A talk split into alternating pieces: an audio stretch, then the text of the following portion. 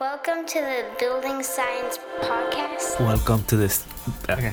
Uh, welcome to the Building Science to the Building Science Podcast. Podcast. Welcome to the Building Science Podcast.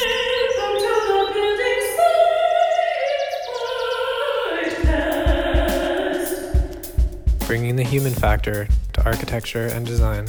Brought to you by Positive Energy in Austin, Texas. Hey everyone, just a quick note on the episode you're about to hear. It's a little bit different than what we normally get into, but it's a whole lot of fun.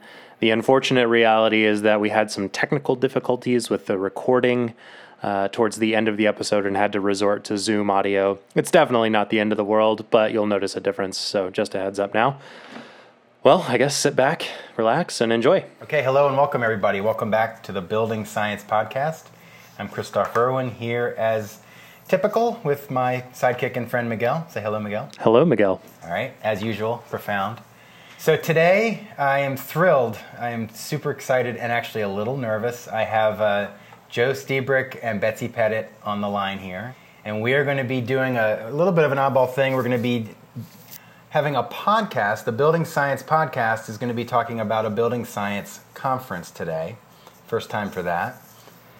And the second one is that undoubtedly these two individuals are are something like the first family of building science, certainly here in the U.S. Although Joe, um, you're from Canada, uh, and you guys, your contributions have been um, so broad and deep, it can't be overstated. But so, by way of introduction, I'll tell you that Joe Lstiburek and Betsy Pettit are. Uh, are a really good example of the power of being intelligent humans. Our intelligence is clear, it helps us solve problems, but our humanness, our caring, our ability to connect and um, engage and share ideas and create community, that's kind of what we're going to be talking about today.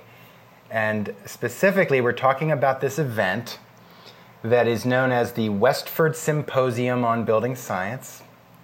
And we're going to be talking somewhat about its origin stories and some of the exciting moments along the years. And um, describing Westford is, is complicated, right? There's so many facets to it. It's, it's, um, it's sort of a revered annual pilgrimage for many people, and it's known as Summer Camp. And uh, Building Science Summer Camp is an incredible blend of a technical conference, a family reunion, a feast, a music festival, and, and maybe a revival all at once. Heck of a party. Um, so we're going to try to talk about that. And with that as a brief introduction, I will start with you, Betsy. Um, this Betsy Pettit of Building Science Corporation. She's at home today with her husband, Joe Lstiburek. So, Betsy, how did you come to be on this podcast, this culmination of your career? No, sorry, bad joke. it might be the culmination. Well, so my background is I have a bachelor's and a master's degree in architecture and I did a lot of work for uh, a lot of architecture firms and then went to work for our state public housing agency. And in the course of doing that work, I found out that a lot of the work that we were doing to make buildings energy efficient was also causing buildings to fail, grow mold, and things like that. So I went to Joe's classes a couple times and uh, we met and it seemed like it was a great idea. He needed to be in the United States so that he could uh, broadcast his message to more people. And I was very much interested in understanding how architecture and building science and building physics related to each other. And so that's how we met, and uh, that's how we started the company. And uh, right, not too much after that, probably four years after starting the company, Joe decided we were going to have some classes. And I think it's probably Joe will talk about that. Okay. Well, let me just interject something here. So, when you said you thought it was a good idea that and Joe needed to come to the United States, are you saying that like Joe married you to get his green card so he could come to the U.S.? no. Oh, okay. No. I'm glad I misunderstood that. I was I was I was legal without Betsy, and uh, uh, made a point that uh, I married her because I loved her, not because I needed to be legal. I was legal before I met Betsy. Okay, let's. I'm glad we got that emphatically clear. so that was the voice of Joe Lstiburek, um, Listaburek, for those of you who pronounce phonetically. Joe is a PhD and a PE and a father of building science. So Joe, how did you uh, how did you get started in building science? Let's start. Let's take that one. I screwed up as a builder. I, I was uh, I was building houses. My father was a home builder. Was building houses, uh, custom homes, and got into energy efficiency in, in, in 19, my God, 19, 1978, 79. Oh wow! Uh, and we didn't, most people didn't know much about it, especially the people doing the houses. and so I went from uh, one building fiasco to another. I thought I was uh, smart and uh, didn't didn't know, and I kept making mistakes. I mean, they didn't seem like mistakes at the time, but um, I learned a great deal about how not to do. Stuff. I got very good at fixing and, and repairing, and and I did thirty of them, and then uh, interest rates went to almost what 20 percent in 1979, 1980, and uh, um, great idea to go back for a higher degree.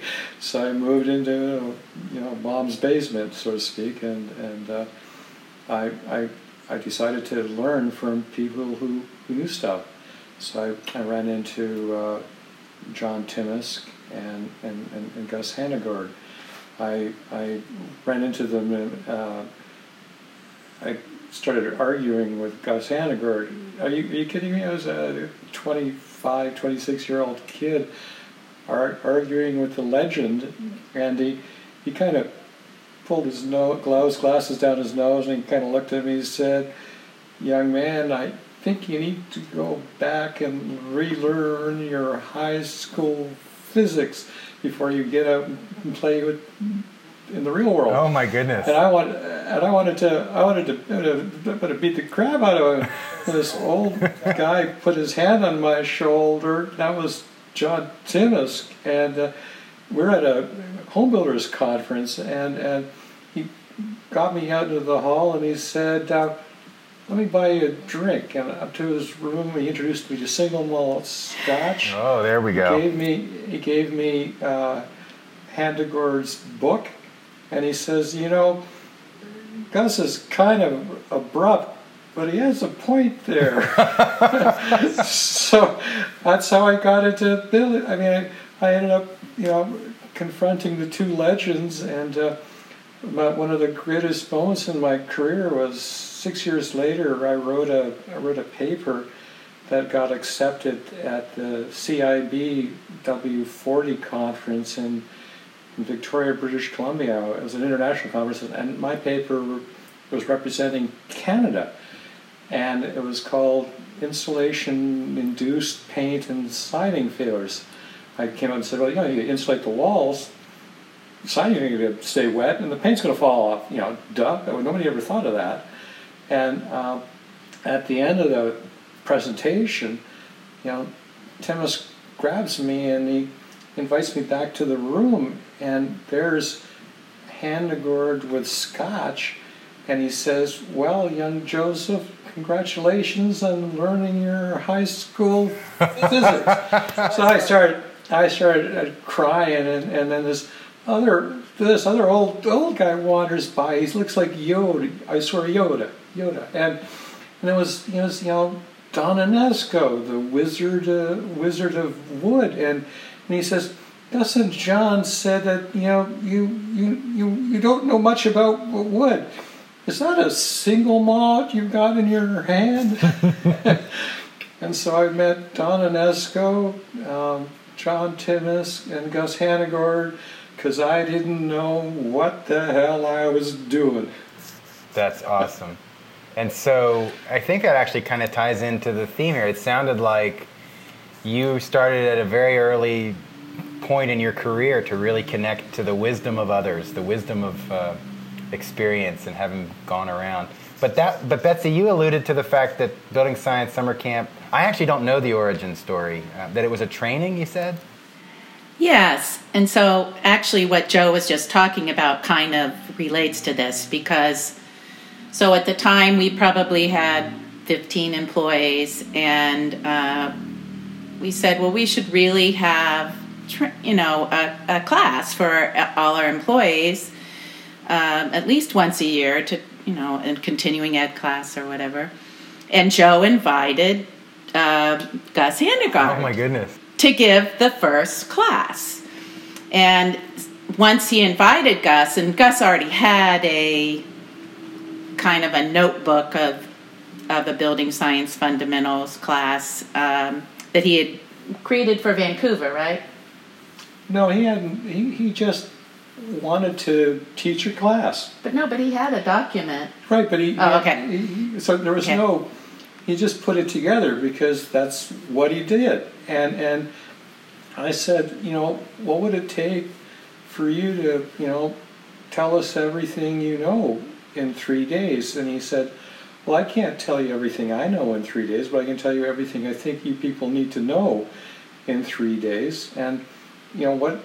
I said, what are you going to charge? And and he gave me a, a, number, and I said, done, right? And I think it was, I don't know, five or six thousand dollars or seven thousand dollars in 1996, 1997, and we we had five employees or five of us, and I said, look, you know, if I get another five, six people each kicking in 500 bucks, that'll cover his fee.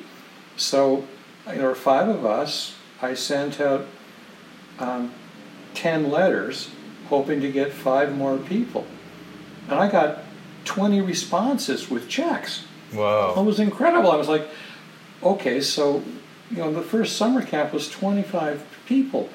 And the first morning, I told everybody, I said, look, we were just wanting to, to break even. Um, you know, I, I, I'm not, not supposed to make money. Um, why don't I give you back half of your fees? And somebody from the audience says, Are you crazy? Do you have any idea how difficult it was to get the money from our company? Spend it on food and booze. And everybody yelled, Yeah, food and booze, food and booze. All right, so fine. So at, at noon, you know, the first day, it was going to be for three days, I went out and I bought beer and wine and burgers and hot dogs and stupid stuff. And I had a a single grill in the backyard. And so everybody comes to, to the house.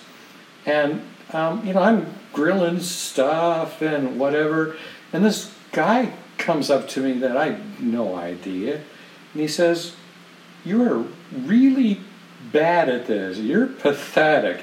You're burning the burgers. the hot dogs are falling into the dirt. You're drunk. You're an embarrassment. And I said, Who the hell are you? Because my name is Pete Consigli. Oh my goodness. And, and, I, and I said, you could, you could do better than this? He anybody can do better than this. I said, here. And, and I, I said, here's the cash. You're in charge. And so next day, he leaves at noon and he takes one guy with him. And I have no idea. Turns out he's today a, a famous industrial hygienist, but he worked as a shorter order cook, putting him himself through school. Jack Springston. So Consigli, who used to work at a restaurant, who's a famous restoration contractor, and Springston go out and buy insane stuff. So we all show up at our house again on, you know, on, on Tuesday night, and there's this insane spread of food. Like we, it was like, it was incredible, and people are just just stunned. So we're having a you know, good time and whatever, and so the next day is Wednesday, and you know Gus is wrapping up, and I'm saying, look, do we want to do this again next year? And everybody says, yeah, but Pete and Jack have got to cook. so I said, all right. So I said, well, we had the most famous guy in North America, Handegord. Maybe I can get the most famous European. So I got this guy, Hugo Hens. So I, I send out letters only to the 20 people who showed up plus our fire hive, and I got 50 responses. So year number two, we get Hugo Hens, 50 people, and and and and and, and Pete Consigli and Jack Springston have to cook, and we had just put in a second small kitchen because it was all being done in our in Betsy's and my kitchen. So what was it? We went 50 people year two, and it was spectacular. Year three, we said, well, let's get some famous North Americans again, and I got uh, Carl Cash, one of the greatest roofing guys in history. Got um, um, uh, Tom Schwartz, who was at, at that time, he had uh, solved the whole problem with the glass falling out of the Hancock building, and Don Gatley. Ah. And year three, we had a hundred hundred people. All right, and I'm like, whoa, Doubling every so, year. but this is this is kind this got kind of kind of weird because year three, in the middle of day two, Tom Schwartz runs in and and says interrupts everybody. Says, "I can finally talk. I can finally talk. The gag order and the documents have been released." And we're saying, "What are you talking about?" Well, the Hancock building. I can finally tell everybody what happened. oh wow. So, with the world premiere of what actually happened in the Hancock building was actually at Summer Camp 3. Wait, what year was summer camp one, you guys? That was 98? 97? 96. The first one was 96? Well, we have a kind of a thing against, I think it was 97. Joe thinks it was 96, but we, But anyway, it was one of those years. so, but but but Gatley was on the other side, and and and uh, so we had like a half a dozen people in the involved in the lawsuit. Finally, and they're saying, "Tom, Thomas, y- we can talk about this," and it was this impromptu, spectacular stuff. Of course, now Thomas Schwartz looks just like Steve Martin. Oh my goodness. swear, he's, he, that's, that's- and, and he's, he's a very talented musician, a pianist. And so he would just show up at summer camp for years on a Monday night and sit in front of the piano and start playing without any, you know, without any introduction. And, and people are saying, well, are you are you the guy? Thinking, are you Steve Martin? He says, yeah, I'm the guy.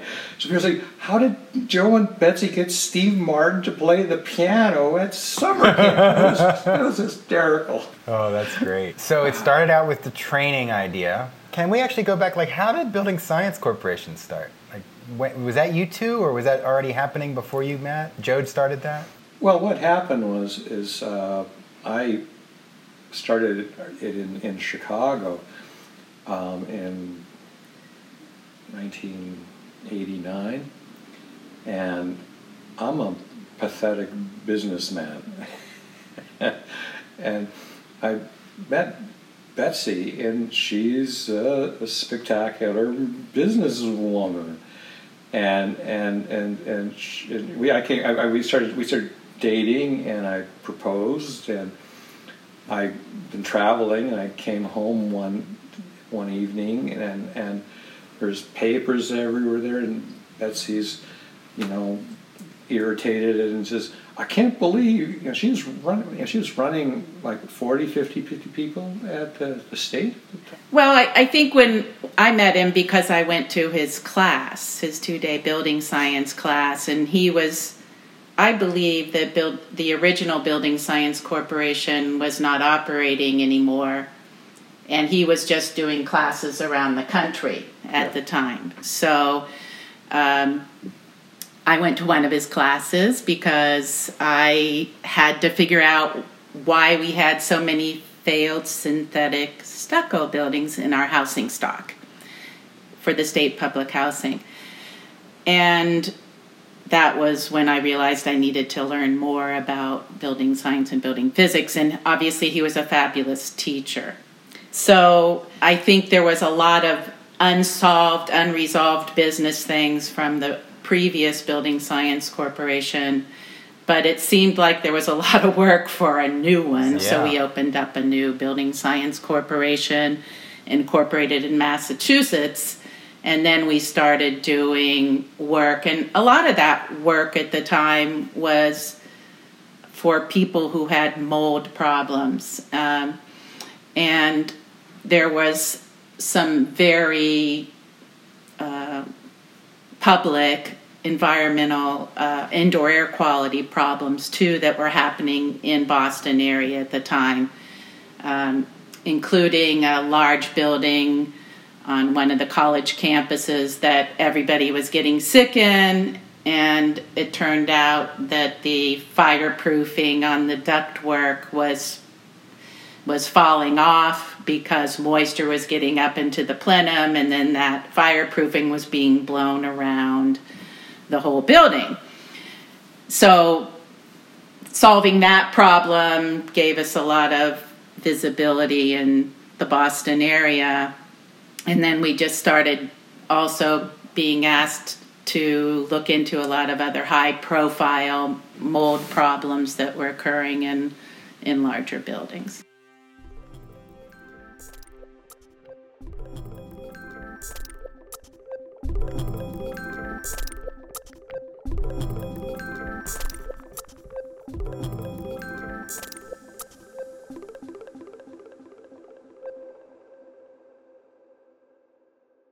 Wow. So it started out with health. Interesting. I didn't realize that. Yes. And the perfect wall idea was that a moisture control idea originally? Well, that that that came from uh, Neil Hutcheon. Basically, Neil Hutcheon was Gus Handegord's mentor. So Hutcheon came up with the idea, um, taught Handegord. Handegord taught me, and so all I did was take Hutcheon's black and white sketches and added color to it. so, so it- I keep telling everybody I didn't come up with the perfect wall. I just phrased it as the perfect wall, but it you know comes to us from the 1950s, and and I, I popularized it, but it wasn't me. I, I and I would love to have come up with a, something that awesome and fundamental, but no. I mean, I, I just said, look, this is the way walls work. Well, how do you know? Well, I was taught by legends who, and I listened, and and um, that's kind of a lesson where what I what what summer camp has become is yeah we have formal presentations during the day, but the real um, knowledge base and experience comes from the interactions um, in the evening. And I, I was I one of the people go, well, what's so special about summer camp compared to another conference? And I said, well, early on I said we needed to do two things. One is I didn't want to have four or five different tracks where you know we have different presentations. I wanted everybody to hear the same thing. So they had to be in one room. And obviously limited we're limited to 500 because I can't put any more in the, in the room. But you have to I wanted to have everybody needed to hear the same thing. The second thing is is that when you go to conferences, everybody breaks up and goes to dinners and restaurants and bars, and you get groups of four or five. But if you're not, if you don't know the right group to hang out with, it kind of dissipates. Well, we're in Westford, Massachusetts. There's no place to go. Everybody comes to our backyard. So we have this huge group, and we're wandering around. And, and then, and then, you got to tell about the music. Well, I was just going to say so, partly what happened with the music, I think the story of the first time we had music at summer camp was Steve Sauer, and he was a writer for the IAQ magazine. And he came to cover summer camp. So this was probably the third or fourth or fifth summer camp, maybe.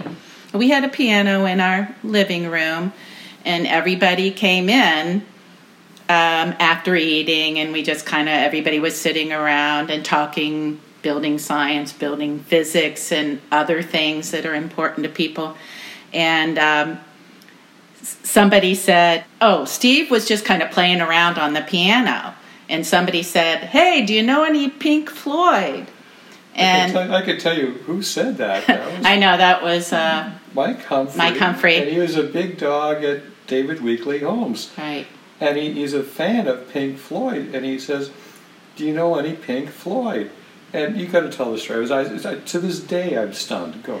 So, so Steve Sawyer proceeded to play the complete Dark Side of the Moon, front, well, front and, and back side, oh the complete God. album, non-stop, perfectly.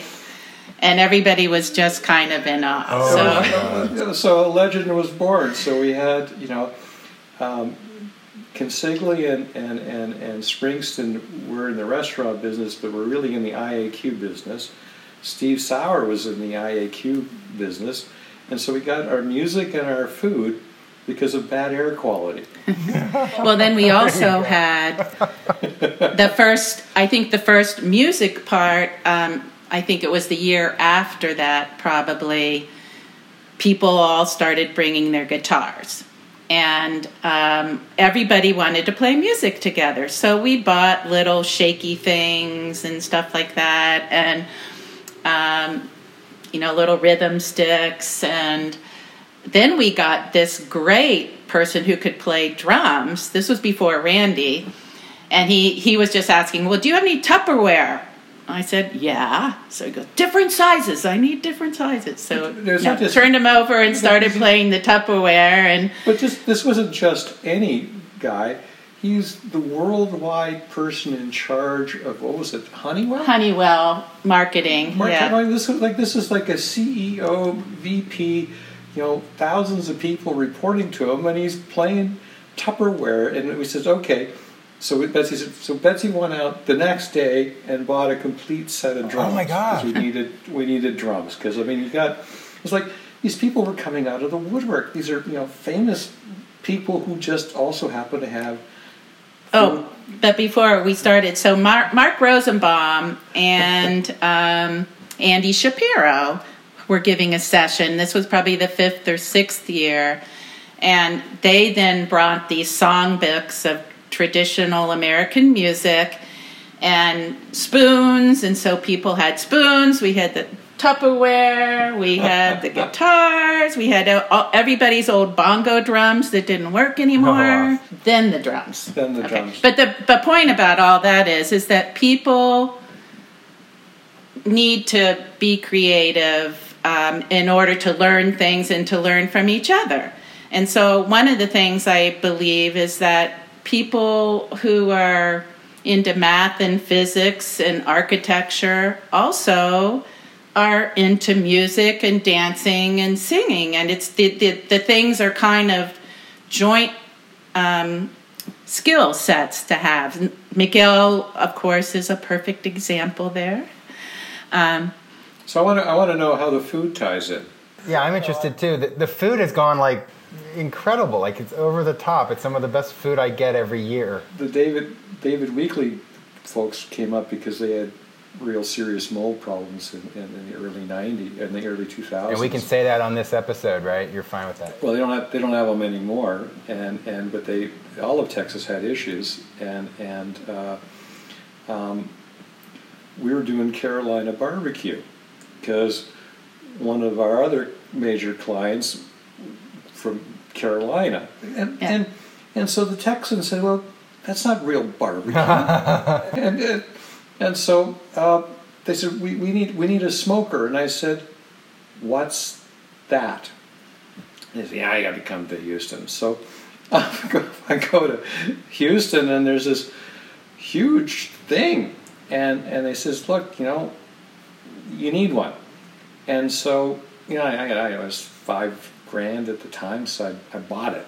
And how do I get it from Houston to Westford. And, you know, I'm figuring, you know, I could, you know, my son and I, we could, you know, fly down, rent an SUV with a whatchamacallit, and, and, you know, it's going to take two or three days. We'll drive it up and whatever. And Betsy looked at us and said, you know, you guys are just nuts. We kind of looked at her and said, you can do this? Took her 25 minutes. You got to tell the story. What? What took you 25 minutes? Oh, I just called a car transport company. and, you know, I said, What can you load this thing on and how soon can you get it to Massachusetts? So you have to It was very this, easy. This, this huge smoker shows up with Cadillacs and Pontiacs and whatever in front of it, and they roll it out. And, and then every year, um, the Mitchells, Tommy Mitchell, um, and and uh, what was his father? His father's name? Uh, they would Johnny. John Mitchell, and they would they would so the Texans would start doing the barbecue, and and they've been doing it ever since. And so they come in and and do the smokers, and then you know I, I was doing a whole bunch of Louisiana stuff, and uh, especially with Katrina and the rebuild. I was doing it, uh, and I met the Louisiana folks, and they're saying, "Hey, we got good food down here."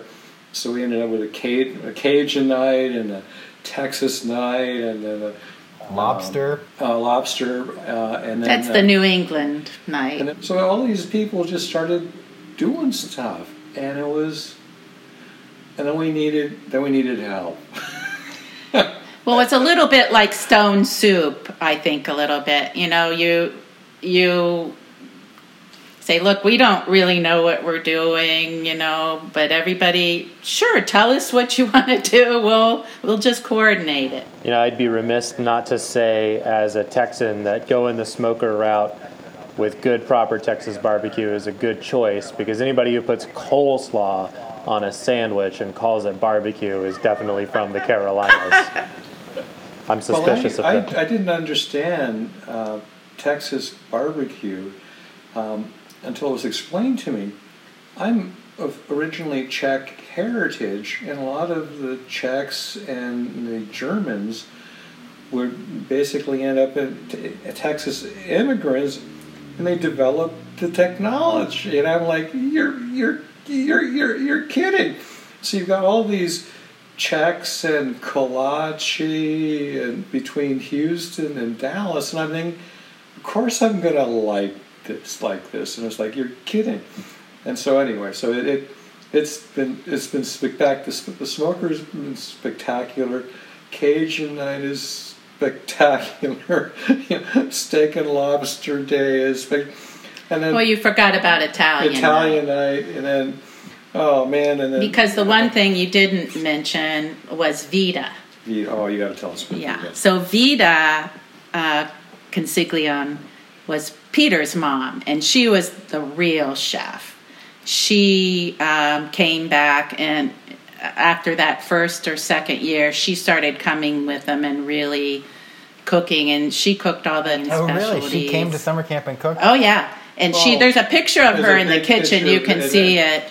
But, but she And was a, she was, she was fantastic and She was- such a great person and everybody loved her in the kitchen it just it worked really well and then, but she was also an insanely talented seamstress. that's right Who did she work for? she worked for vera wang she did all, All the of the patterns for her um, I mean, wedding dresses Every everybody Mm-hmm. at summer camp is insanely good at multiple things and are weird.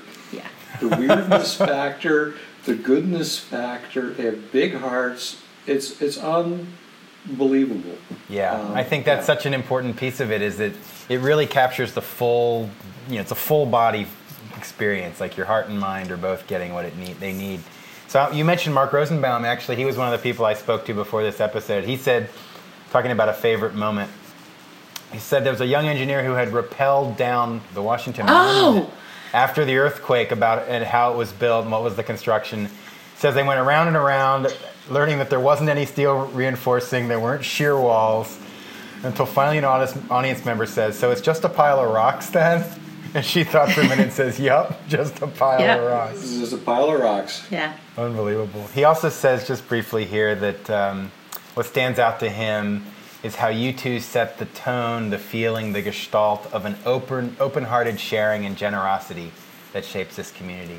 So, you know, if we don't get to it later in the, this uh, interview, just on behalf of everyone, right? We are all touched and grateful, and thank you. You're, you're very welcome. I, I, I, I was taught early on that the more you give away, the more comes back to you. Yeah, And it absolutely so has. I, I've never not tried to help. Um, and, you know, people try to protect me now from everything. but, you know, no, I, you, you got a question, of course I'm going to talk to you. Because I had all these questions when I was in my 20s and 30s and 40s. And all these legends would talk to me. I remember I would drive four or five hours, get up at four in the morning, drive to Ottawa at the National Research Council to make it to the 10:15 coffee break, so I could talk to the research.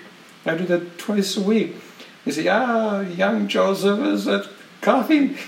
Oh my so goodness. I, I met the, the greatest fire people, the greatest water people, uh, thermal structure, and they talk to me. Are you kidding? Of course I have to talk to people. That's the deal.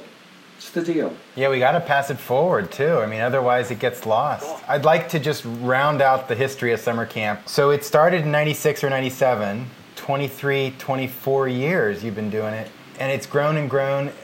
Was there ever a time where you two looked at each other and said, "What the heck are we doing? Do do we stop or is it just like you're just so sure it's what you want to do with your lives?" Well, Joe always wanted to do it, no matter what.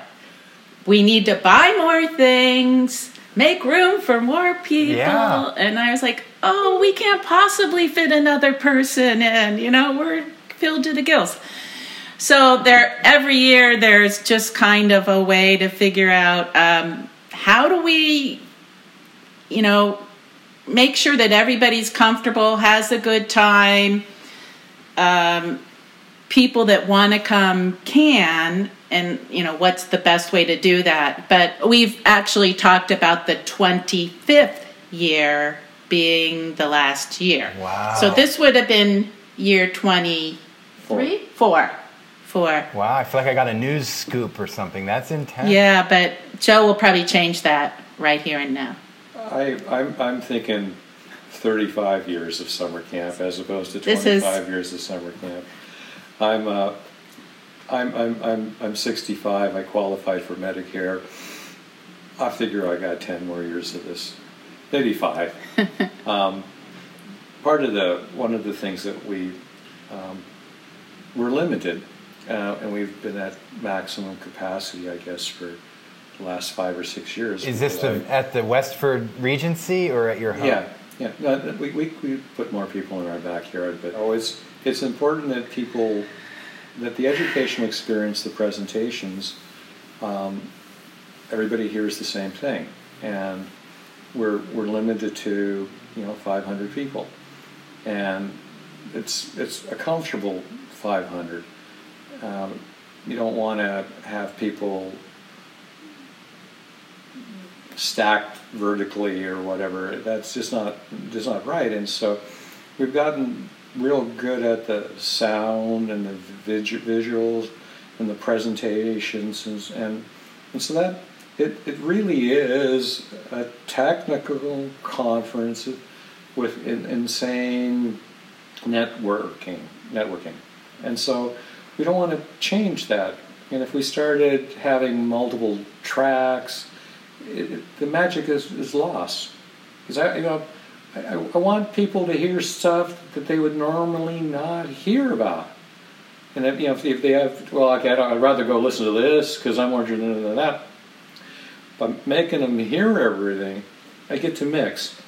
And and the other neat thing is that um, I I picked the speakers arbitrarily and capriciously. There is no committee. It's just are they interested or not? And a lot of the people I don't agree with. It's not the point. I want people to hear different points of view. And it drives me crazy. It was like, why don't we we only want to hear what one no, that's the science is never settled. You don't prove science, you disprove science. And Jesus. So anyway, so I, I, I have a lot of fun. We had a real interesting mix lined up for this year, but it couldn't go. The uh, opening presenter uh, was a, one of the few people that was a doctor and an architect, both dealing with moisture and health issues, uh, and, uh, and and she's become a famous person uh, with the last couple of months, and so she says, "I don't think you're having the event."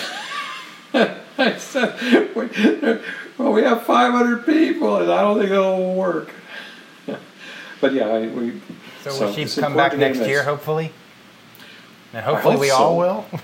I, yeah. I, I well, we have Miguel's acoustic jazz country cafe ready now. We tore down all the test bays. We've got the burlap hung. The acoustics are fabulous. We have a carpet out there. We were ready for you. Yeah, Wes and I were really looking forward to yeah. that this year.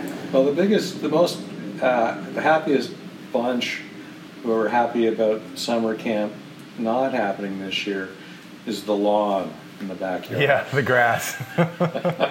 I'll bet. Yeah, and the mosquitoes, they're, they're not going to feast on us. Yeah. Well, so mentioning music reminds me, um, you know, we all have Kimberly Llewellyn to thank actually for this because I had the idea and I was kind of like on the fence, frankly, to, pr- to propose it to you guys, not sure if what you'd think, if it would be a hassle. And I called her up and she said, oh, absolutely, it would be great. And I know she's missing the music. Um, she's missing yeah. you guys. Um, so that reminds me of just kind of women in building science. Like you mentioned quite a few names there, Timusk and Handegord and a bunch of men. Has there ever been like an overt like uh, um, gesture from you guys, like let's put some women on this stage and let's make sure we're inviting more women, or how's that? Talk to me about that. Yeah, we've uh, we've gone out of our way to to to try to uh, be inclusive, um, but it's not a we don't have a quota, but we do we do invite people because they happen to be really freaking smart and interested and and we the the two things that we've been trying to do is get way more younger people in hmm. because old people are going to die. And we want and, and we want uh, we want a huge mix. And i mean and so you know young young women, young everybody, we need them, and we're, and we're running out of the skill set for people that know stuff. Betsy and I go out of our way to try to invite these people to to, to have broader representation. You have any comments there, Betsy? Well, I, I will say that at one point in time, people did say, you know, you really don't have enough women speaking. And so I can think of some of the really uh, famous and really well read building science women that have spoken uh, Theresa Weston, uh, Helen Hardy Pierce. Um, We've got uh, Katrin Klingenberg. We've had uh, Chris Benedict. Don't worry, you're going to bound to forget some, but I didn't. I'm going to forget some, but um, but anyway, I think that that's you know we it's important because women aren't as pushy about maybe wanting to speak, so you have to kind of find them. Yeah. And I suppose there's other ways we can expand too. Now. Yeah, yeah, I remember Chris Benedict and Christine did that play a couple of years ago. If I That's remember right. right. That was that was a lot ago. of fun. Yeah, yeah, uh-huh. great.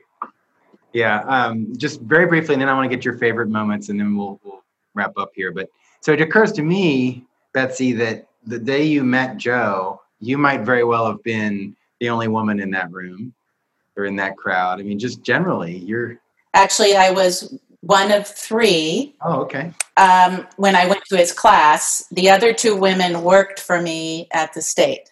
No. Okay.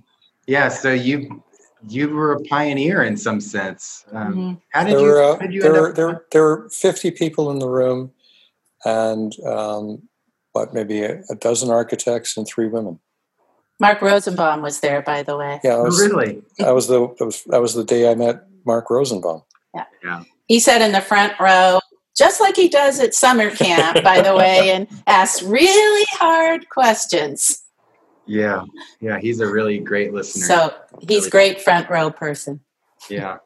Um, okay, so um, I actually asked Allison about Allison Bailes, Energy Vanguard, if he had any favorite moments, and uh, he had several. So two I'll highlight. One, he talked about Henry Gifford's presentation. Does, do you guys have any comments on Henry Gifford's presentation in 2012? He, apparently, he received a rare standing ovation. Henry is a special man, and Sure. uh, I don't think people uh, appreciate him in the way that he should be appreciated. And it was it was it was, it was unbelievable.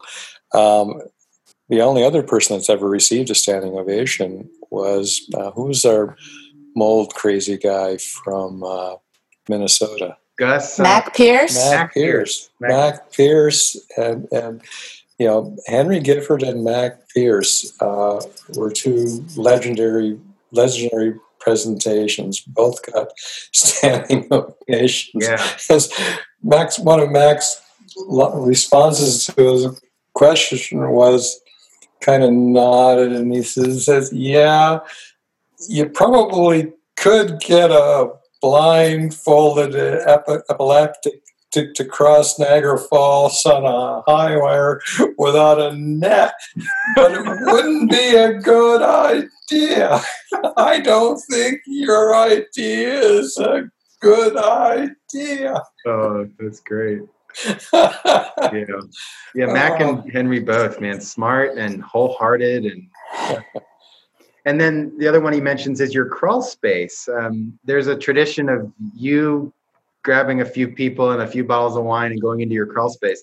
I imagine that hasn't always been a tradition. Do you? How did that start? I needed to I needed to get away, and I was like, oh my god, I uh, needed to take a deep breath, and so that's where we that's where I stashed my wine, and said, oh man, I need to have a drink, and so I went downstairs and opened a bottle of wine, and you know somebody saw me, and oh, let me grab a glass, and you know suddenly there are five six people. Now we have 20 or 30 and it just people just sort of show up. It's on you know on, on monday night. And then i you know breakfast on sunday morning. I was just i just wanted to cook the texans a, bit of a breakfast simply because they were so spectacular with the barbecue and whatever and so i started doing um, my mom's recipe for pancakes and and that was grown out of control you know I got 75 people for breakfast. Betsy does, you know, omelets. I do pancakes and, you know, mimosas and champagne. And, and again, it's all these little things that just sort of, well, okay, why not? And uh, the, the best new tradition started last year, which is the, the Jazz Cafe. Yeah, yeah. and, uh, incredible. Tessa, that was like unbelievable. Yeah, completely different ambiance. Yeah, Just- and wonderful, wonderfully so. Yeah. I was just gonna say it's it's it was so fun just to be able to sit out there and I think Wes and I we added it up and we would essentially eat and then sit there and play from seven until eleven or midnight depending on the night and our fingers would be all shredded from the acoustic guitar but Yeah. totally worth it. I think we played every song we know uh, over the course of those several days. You and Bobby McGee? That's right. Okay, just checking.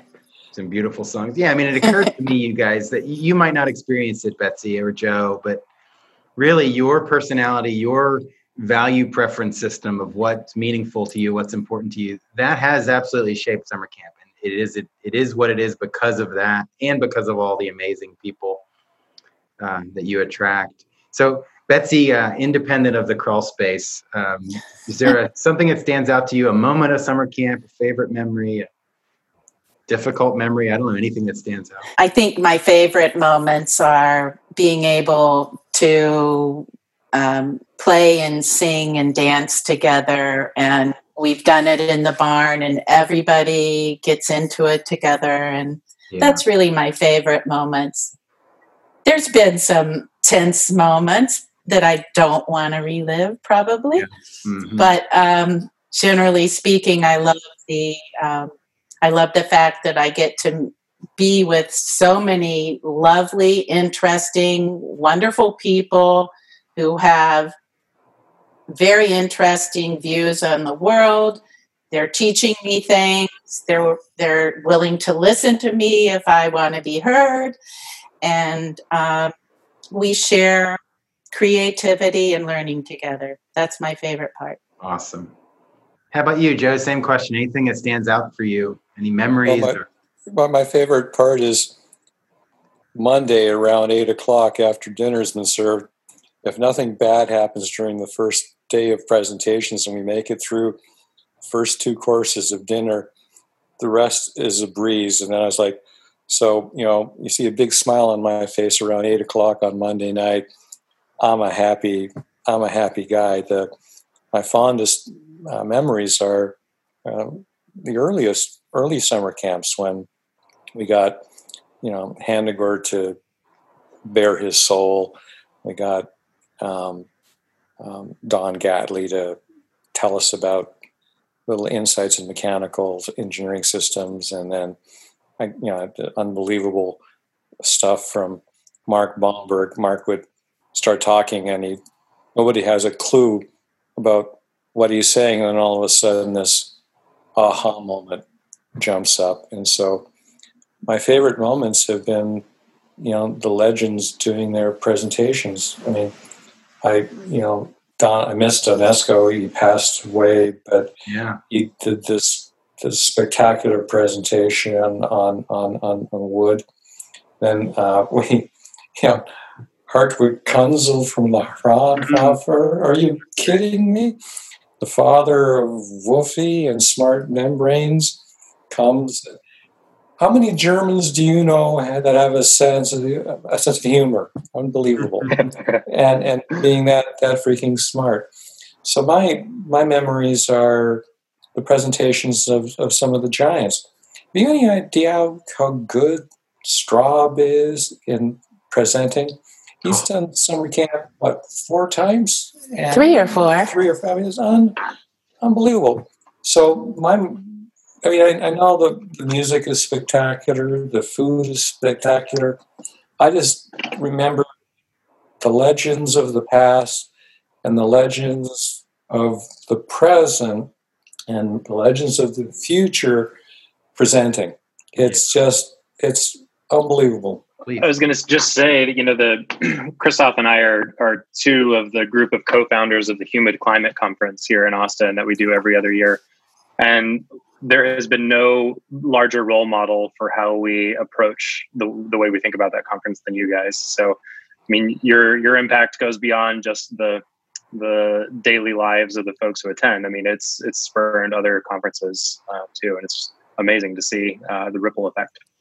Well, thank you for Thank those you. kind, kind words.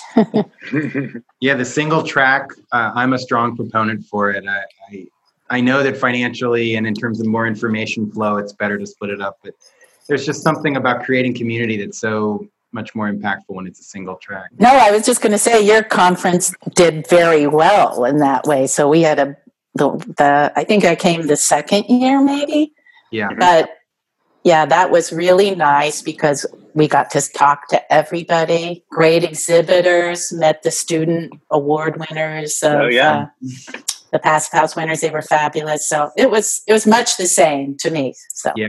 I agree. I, there's something like this this idea of an intelligent human. Like so, we treat seem to treat conferences like it's all about the intellect and the intelligence side. And you guys maybe lucked into it or brilliant into it of just no. When you really connect the intelligence with the human, um, the connected, frankly, the emotional side, the family, the feeling of community. Um, but this is not related to that. But you, Joe, you once you talked about making mistakes very early on in this, and I remember um, laughing so hard at one of your seminars that people were staring at me, and I, I was like losing it because you were talking about um, insulating uh, foam foundation, foam insulated foundation, and he started pouring the concrete in, and the chunks of foam started floating up. oh, you can imagine that. it, was, it was, oh man, I laughed my ass off now. But when it was happening, are you kidding? I was like, you know, and, and the, the owner says, you know, you, you planned this, right? oh my god! I never actually heard like what happened. Did the concrete harden and you had to chip it up, jackhammer it all out?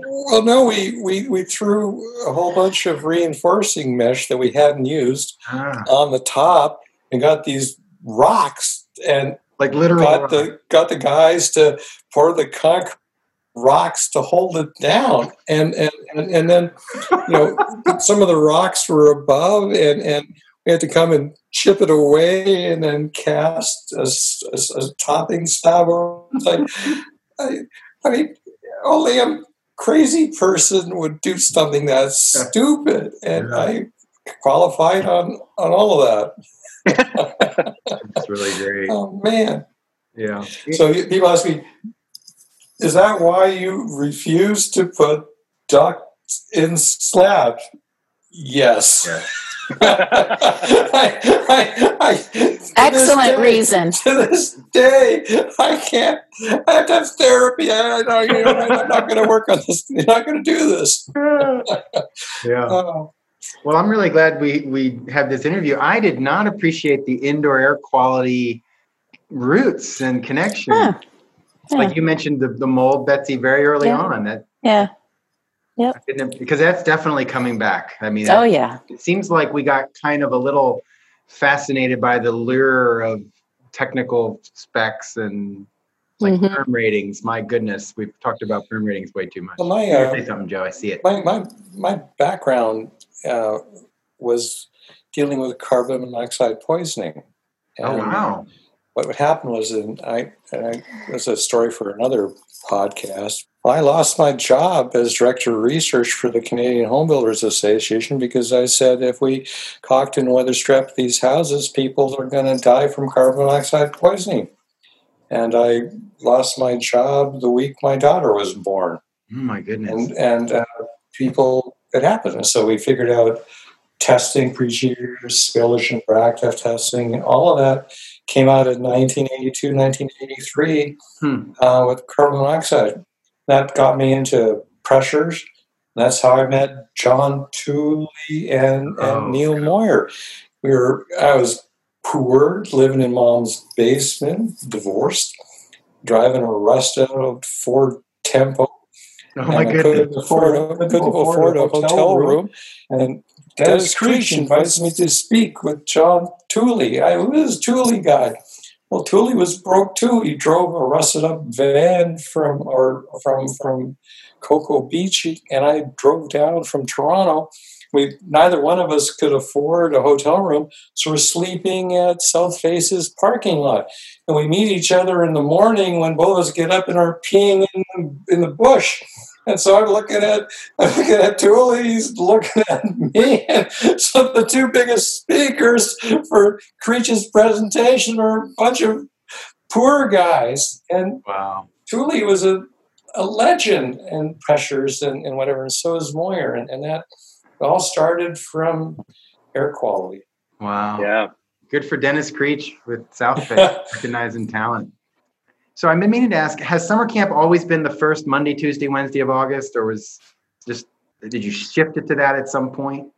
Well, it's always been the we want the first couple of days, uh, the first Monday, Tuesday, Wednesday of, of, of August. Sometimes it's you know July thirty first or you know Ah, okay. July twenty eighth, but it's always that first week, last weekend in July, first couple of days of August. It's always been that time. Got it. And has it always been at the Westford Regency? always been at the Westford Regency. the, the, the size of the room has grown. Yeah. we, we had a small room first year, and we, year two, they put us up into the uh, ADC auditorium, and that, that lasted two years. we started taking over the ballroom. So it's always been at the That's always the 500 limit is is the occupancy limit. yeah, you can't any more than that, and the fire chief comes in and gets upset with you. Yeah. Wow. Well, what a what an institution you've created, and uh, you know, I it, it was news to me to hear that there is talk of it ending. Um, that's big news, but uh, not right now. It's not going to happen right now, but it will make it that much more poignant when we get together again. When these little little critters let us get together on the other side of COVID.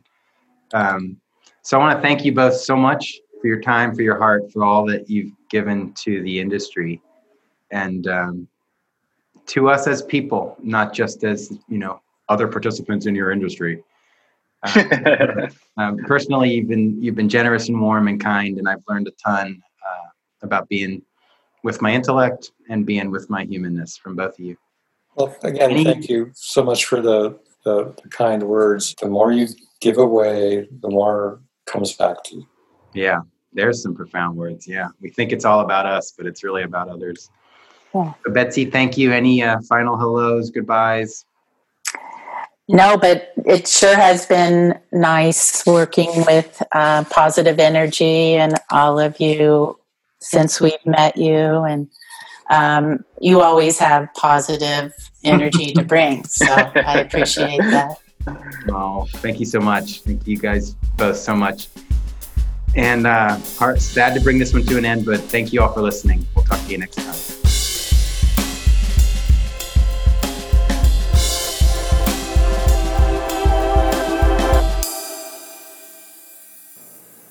And if you were wondering what the jazz country acoustic cafe sounds like, here's a little taste.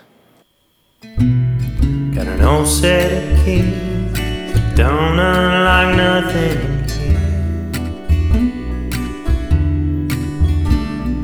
She said that was the last of peaches this year.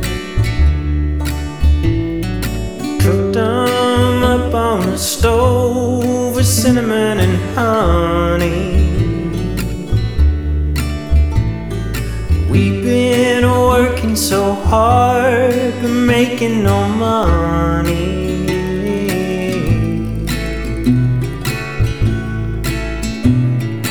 We stay together under the big oak outlast the heat of the summer, peaches and cream.